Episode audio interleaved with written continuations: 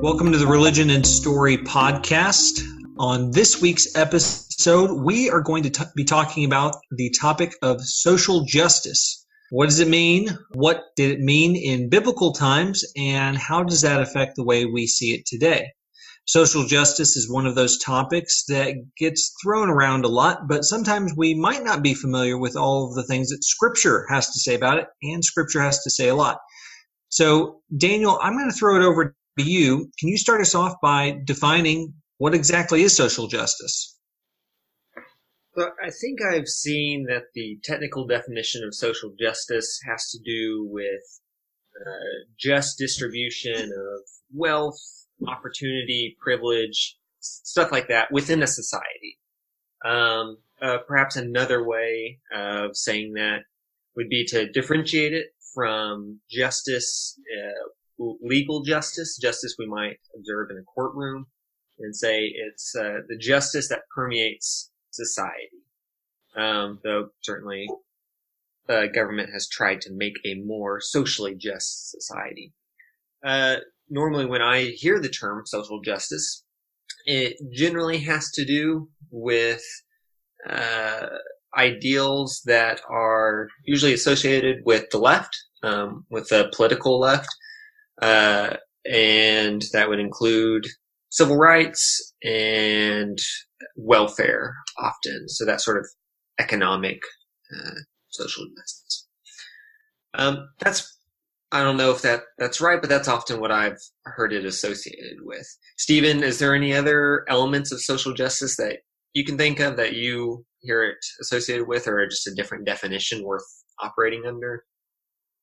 Um, not to necessarily be confused with civil rights, but uh, they are very intertwined and really can be one for one exchange. Um, but just race relations and making sure that there's equal treatment for people. Uh, gender is also another one that is a very hot topic recently, making sure that people are having equal pay, things like that, um, and just equal treatment for whatever scenario that you can come up with. Um, one that I think we won't spend too much time on is um, sexual uh, uh, preferences that one is uh, at least a secular term or, or, usage of what social justice is trying to encaps- encapsulate as well. Uh, but for from a scriptural standpoint, mainly, I, I think that you can uh, pin down a lot of good points for race relations and things like that. Michael, you probably read the most on social justice. Is there um, an understanding of it that you're coming to the conversation with? Sure. So I would say that social justice is an idea that is embedded in the idea of the way that governments should function. Um, from the very beginning, uh, God has called his people to justice and righteousness. That part of being righteous, part of being uh, a part of loving your neighbor is being just in the way that we treat other people. And that is not only in individual relationships, but also in the way that collective groups, nations, governments, etc., how they deal with individuals.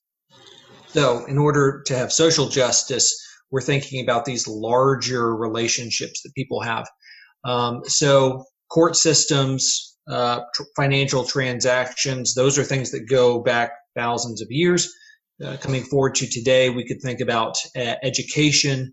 Uh, we could think about um, prison. Uh, we could think about the different reasons why you might mistreat someone and wanting equal justice there. Um, but uh, so I guess one of the things that we'll get into is how the, the Bible defines it and what the Bible thinks about as, as important.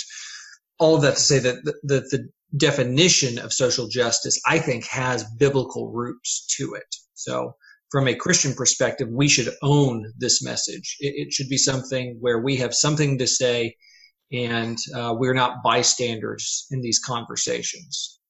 So, um, let, let, me uh, let me introduce that question again. Then, about what does the Bible have to say about it. Um, let, let, me let me give one one line here uh, about it, and then I'll I'll toss it over to y'all. So the very first time that the Bible talks about justice is in Genesis chapter 18, verse 19, um, where God says to Abraham, uh, He says, "For I have singled him out that he may instruct his children and his posterity to keep the way of Yahweh by performing righteousness." and justice. So God, in his calling of his people, the one who would be the father of many nations, from the beginning, justice, righteousness is part of that calling. And it continues throughout scripture to where it's intertwined both in the Old Testament and in the New Testament. Um, guys, let, let, me throw it open. Uh, what are some places in scripture or ideas that permeate scripture that are important for social justice? Well, the scripture that you first offered here is not necessarily specific to social justice, but just justice in general. And if you look at the nature of God and just how uh, our relationship with God is defined, at least in the finite terms that we can explain it within, is that uh, the consequences of sin is death. And so for every action that we have here on earth, there is going to be a, a, a consequence that goes along with it, either good or bad. And so we need to uh, keep that in mind when we're talking about the justice that God calls from uh, His creation, and so that we will have to give an accounting for what we do here on earth. Uh, as far as social justice goes, a few scriptures that come to mind to me and, and I don't know how much you guys want to get into this, but the the radicalness of Jesus' ministry about what we are called to do as far as justice is concerned, because we see the law and all the um, all the guidelines that God has given us for moral law and other uh, types of law for uh, hygiene and things like that that God has given His people, and then how Christ comes and uh, takes it that much further in his teachings. Uh, you can see it in the story of the uh, the merciful. Uh, I'm I'm drawing a blank on what the actual title of the story calls, where the man ha- was a debt of ten thousand talents. It's forgiven of him, and then he goes out and he uh, tries to recall a debt that is much smaller and ends up getting thrown in prison. And so, uh, just keeping into perspective the the debt that we are owed to God and He's forgiven us uh, based upon the relationship that we have. And obviously we're called to repent, but it's that sort of justice that becomes the word I'm going to use again is radical. It's a radical uh, uh, type of justice or action that Christ has called us to in reference to the justice that is demanded of us. Um, Stephen, I I like that you brought up that particular parable. Um, you're, you're making me think of a lot of different stuff, and I'm sure I'm going to forget half of it before I get to it. Um, but the first thing is that, yeah, the Bible, when it's talking about justice, it's normally talking about uh, what we might actually associate more with grace, um, something that's really maybe not fair. It's uh, in that it's so merciful or giving what someone does not deserve in the positive way. Um, because uh, I, I, think of that in the New Testament and that form of justice. Uh, when I'm thinking of justice, that's probably more akin to the governmental social justice that this conversation is dealing with. I think of, of course, in the Old Testament, the different legislation that's put, um, or the different instructions that are put forth in the Pentateuch for taking care of the poor and the marginalized in Israel's society.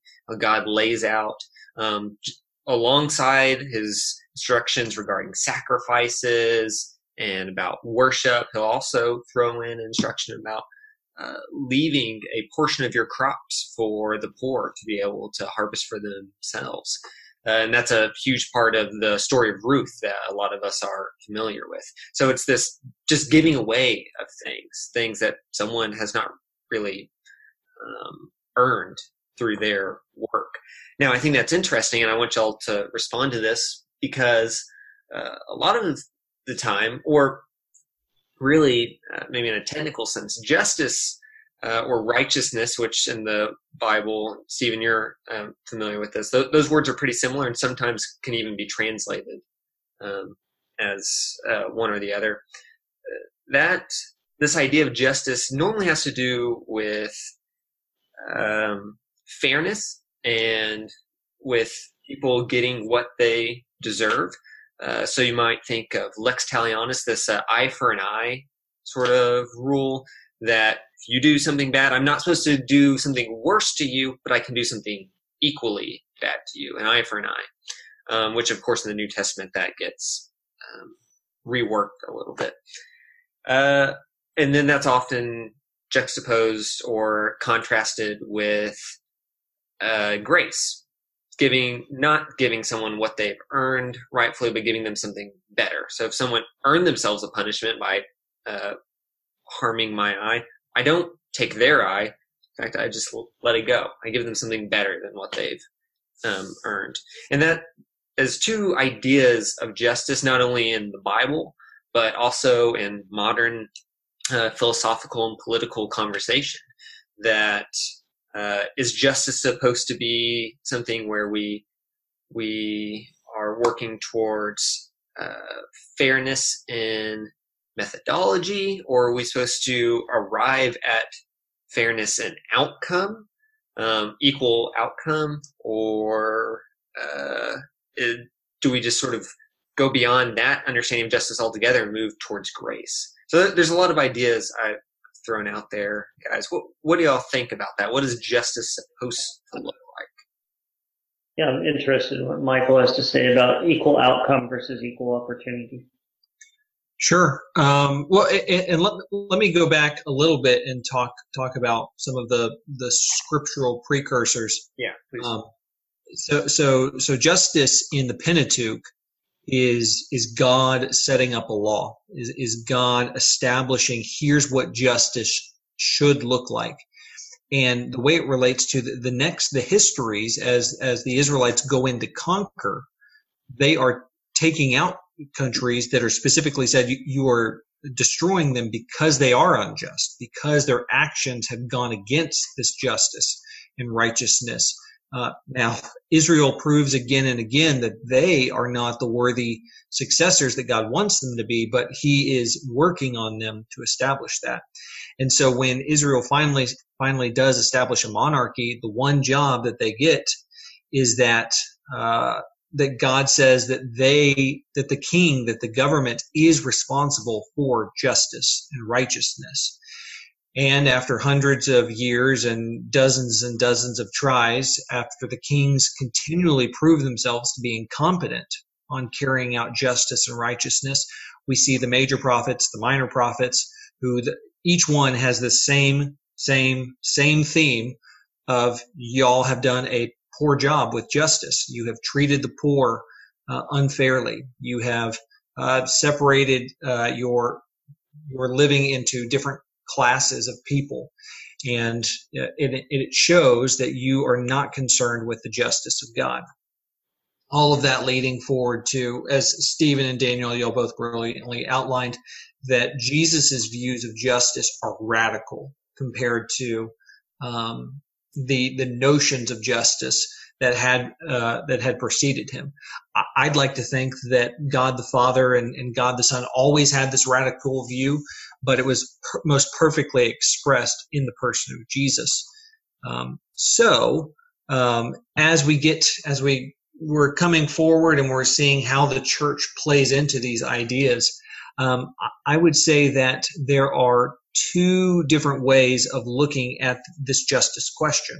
So within the church, I would say that um, that the justice of outcome, um, lo- looking at the, the outcomes that people have and, and wanting people to to share and share alike, is something that is a goal of the church. Um, I, perhaps I'm not radical enough in you know sharing income within the modern church, but there uh, there shouldn't be a means test to be a part of a church. Uh, there should be a willingness to to share resources, physical resources, with those in our midst. I, I think that that's a fairly clear example from the New Testament church. But certainly, when it comes to uh, equality of um, what? Sorry, not equality of outcome, but equality of uh, opportunity. Opportunity. Thank you.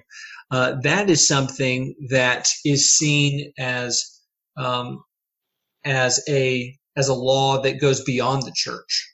That is something that is not just a people of God comment, but is something that should be a common grace that all people experience. Um, even those who would not call themselves part of the Judeo-Christian line would recognize that uh, equality of opportunity uh, is something that we want all people to have. So um, I think that that is a minimum bar for what God wants for all people. But equality of outcomes is something that a, a small community of churchgoers can strive for. Well, I mean, I don't know if we want to get into this at all. Uh, I think it would be an entirely separate podcast, but you said um, the opportunity or equal opportunity is something that even religious groups that were not Judeo-Christian would accept. And I think we're quick to identify gender roles are not the same across all schools of thought, uh, certainly different from uh, most Christian groups to uh, Muslim groups where uh, women are taken out of a lot, a lot of opportunities just for their gender, and uh, which is again that's why I mentioned it before that that is something that is changing very rapidly. Um, do y'all have any comments regarding that? Of where what what does the Bible say um, should be expected as far as gender roles are concerned and social justice?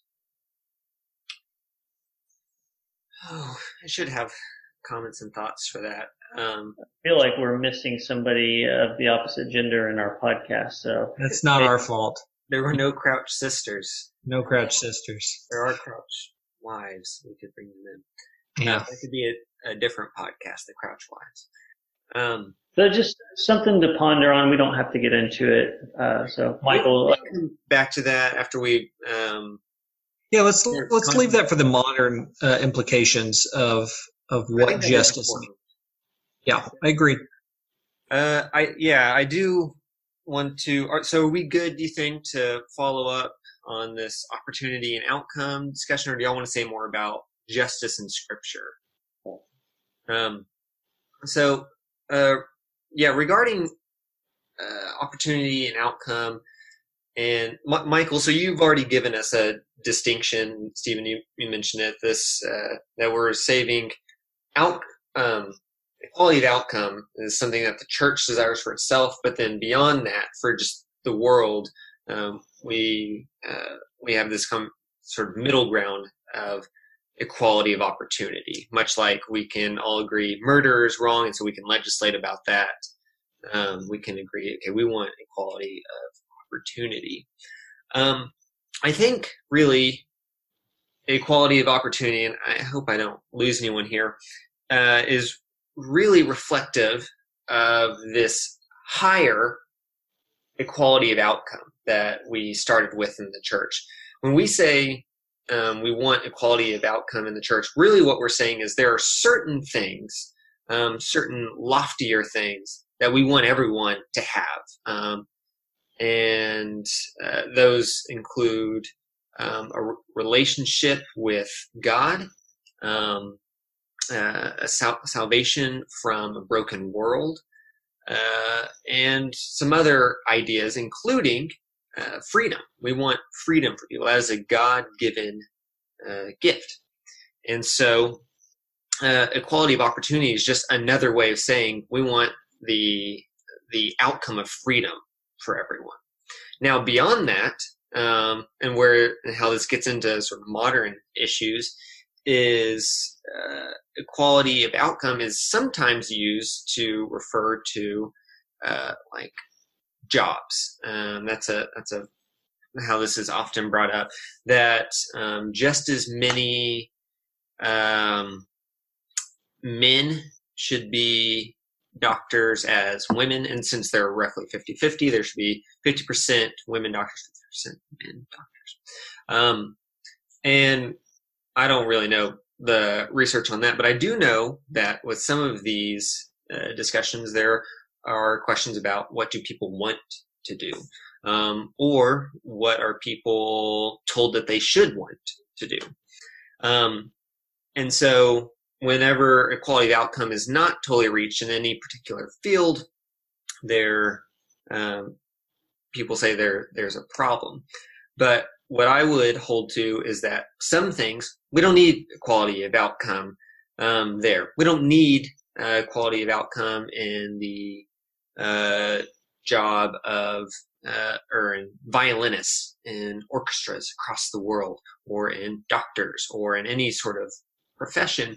But what we are wanting quality of outcome in is uh, that everyone is free um, to make their decisions as they want without um, sort of without any sort of outside pressure to be uh, a certain thing. Again, speaking of professions here, right?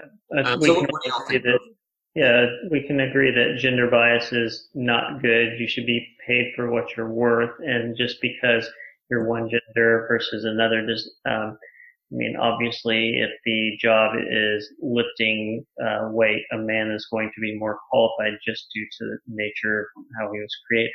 Um, now, I was going to say if we're dealing specifically with economic uh, outcome, we know just based upon what God has told us in Scripture that there are those that are uh, less fortunate and did not get the best lot in life. And to paraphrase uh, Ebenezer Scrooge McDuck, um, where he says, uh, if I gave you money, uh, then there wouldn't be any more poor people, and for me to put you out of a job on Christmas Eve, don't ask me to do that.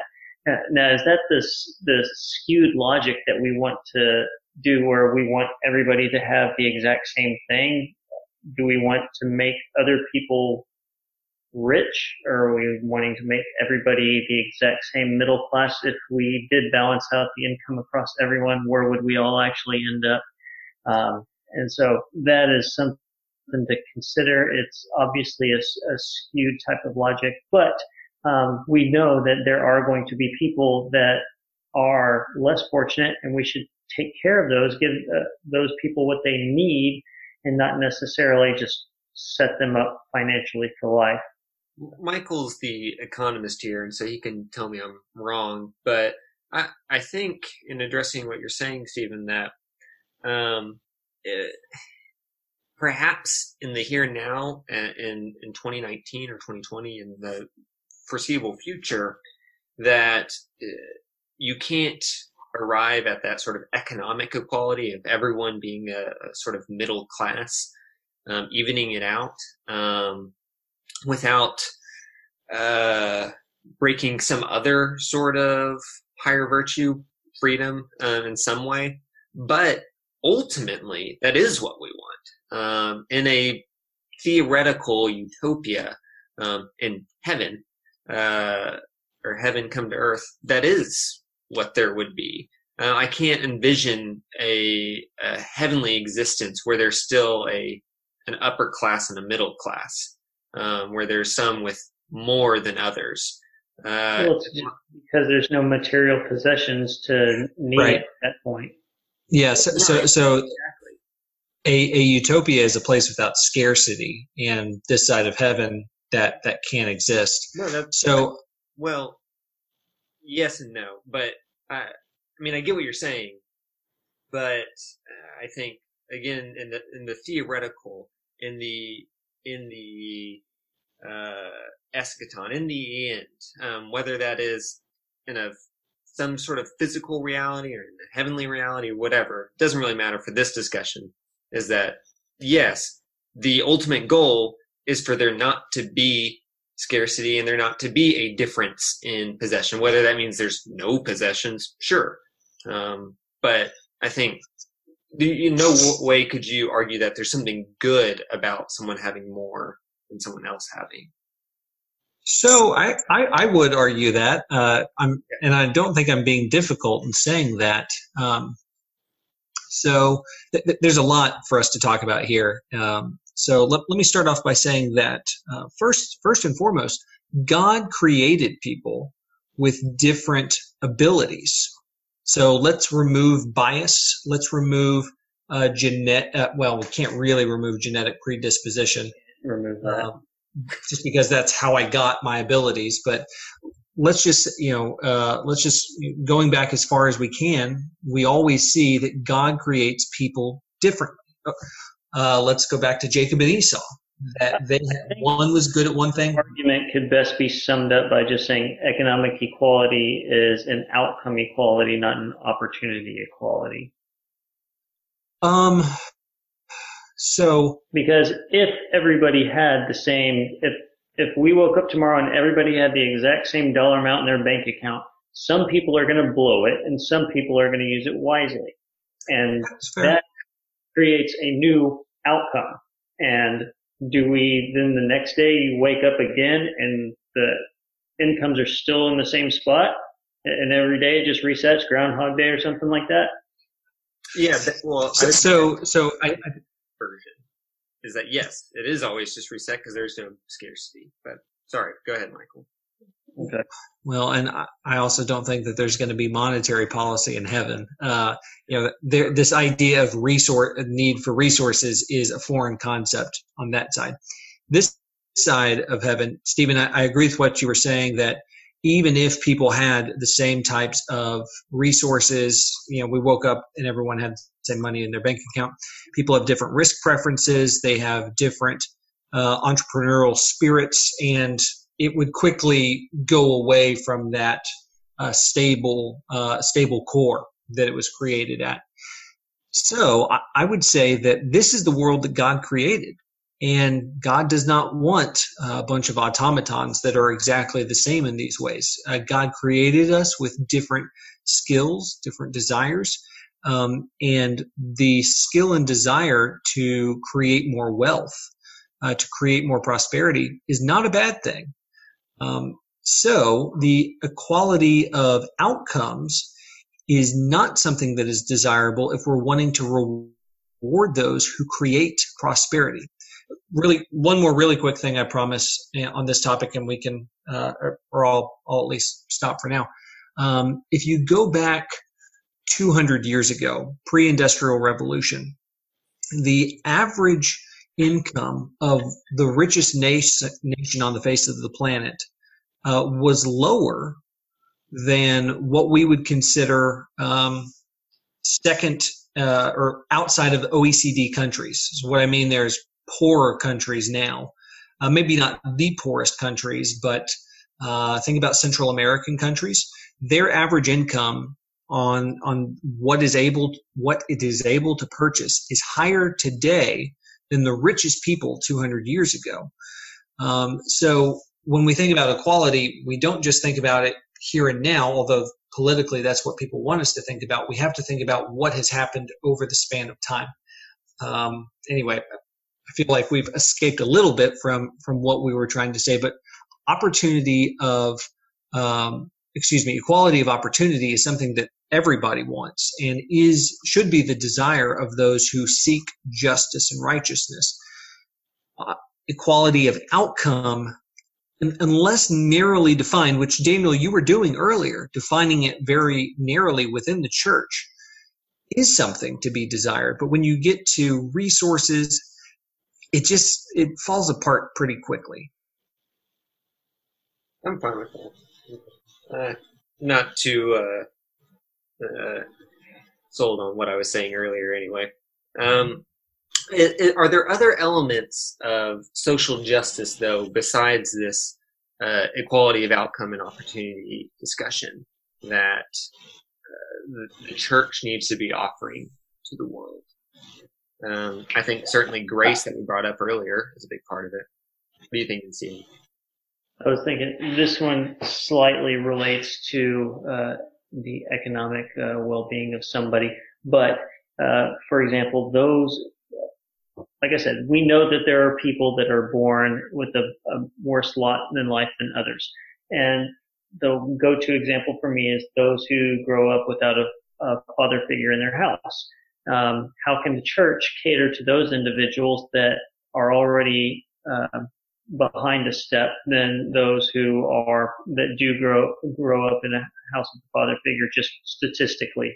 Not saying that single mothers can't get it done because they can and they do. We see plenty of examples of that.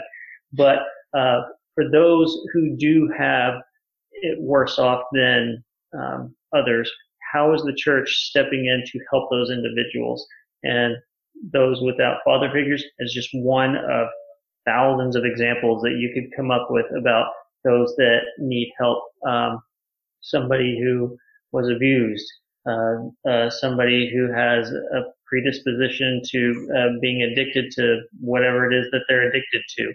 Um, the church has plenty of opportunities to help those that are less fortunate, that are not necessarily uh, uh, economic factors.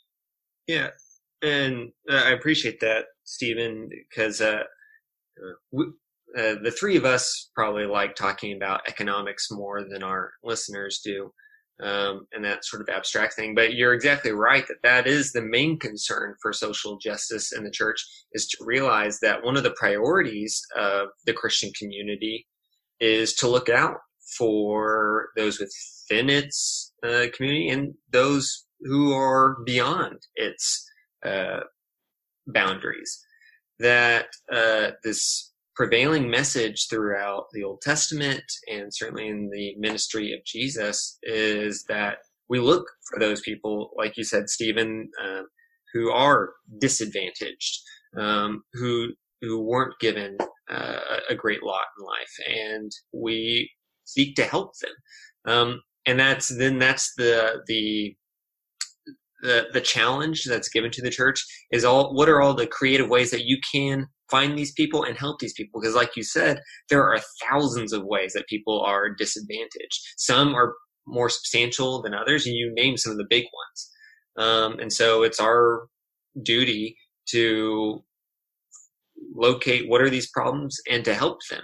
Um, and too often i think our um, church uh, budgets obviously, but even beyond that, our emphasis in the church community goes to other places, um, or pl- sometimes places that are important, but uh, disproportionate emphasis is given to some idea like uh, missions, um, something that really, if you were just to weigh textual references throughout Scripture, are probably coming in a far, far a lower spot than um, these social justice issues, uh, helping the poor, the orphan, and the widow.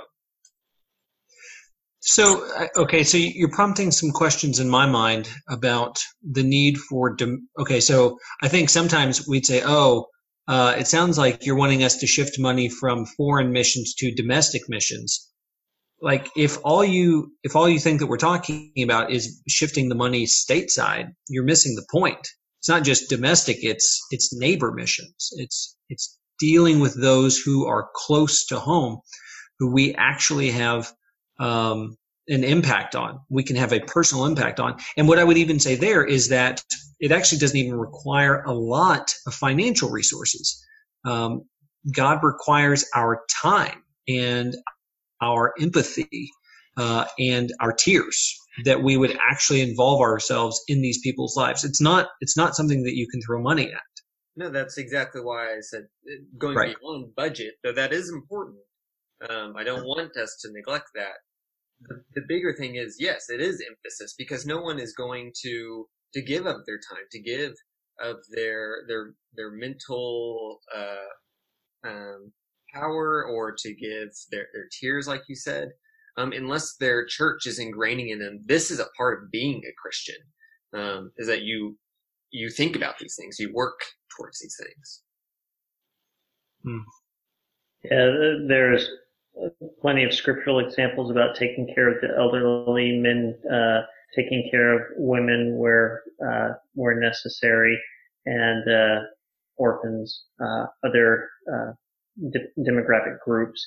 Uh, and the elderly, I want to just take a quick second to Uh, I remember uh, when I was taking a class with Jimmy Allen in Romans. I don't know how he got off on this tangent, but he went off on a tangent about how families should be there for their elderly relatives. And I just moved out of the neighborhood where there was um, a family that dropped off, I guess, their elderly mother in a house and left her there and never came back to visit her or anything. And her yard has not been mowed in six years. And um, when I was made aware of this, I was already in the process of moving out of that neighborhood. But I'm thinking, like, as neighbors, we should have been offering to help mow her yard.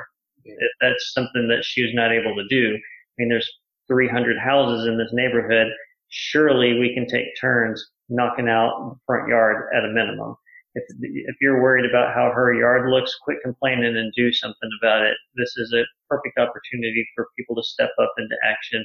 Where it's not it's not your elderly relative, it's your neighbor. Like y'all were saying, this is something that is in your face, a clear opportunity for you to actually do something and take care of it. And the ball was dropped.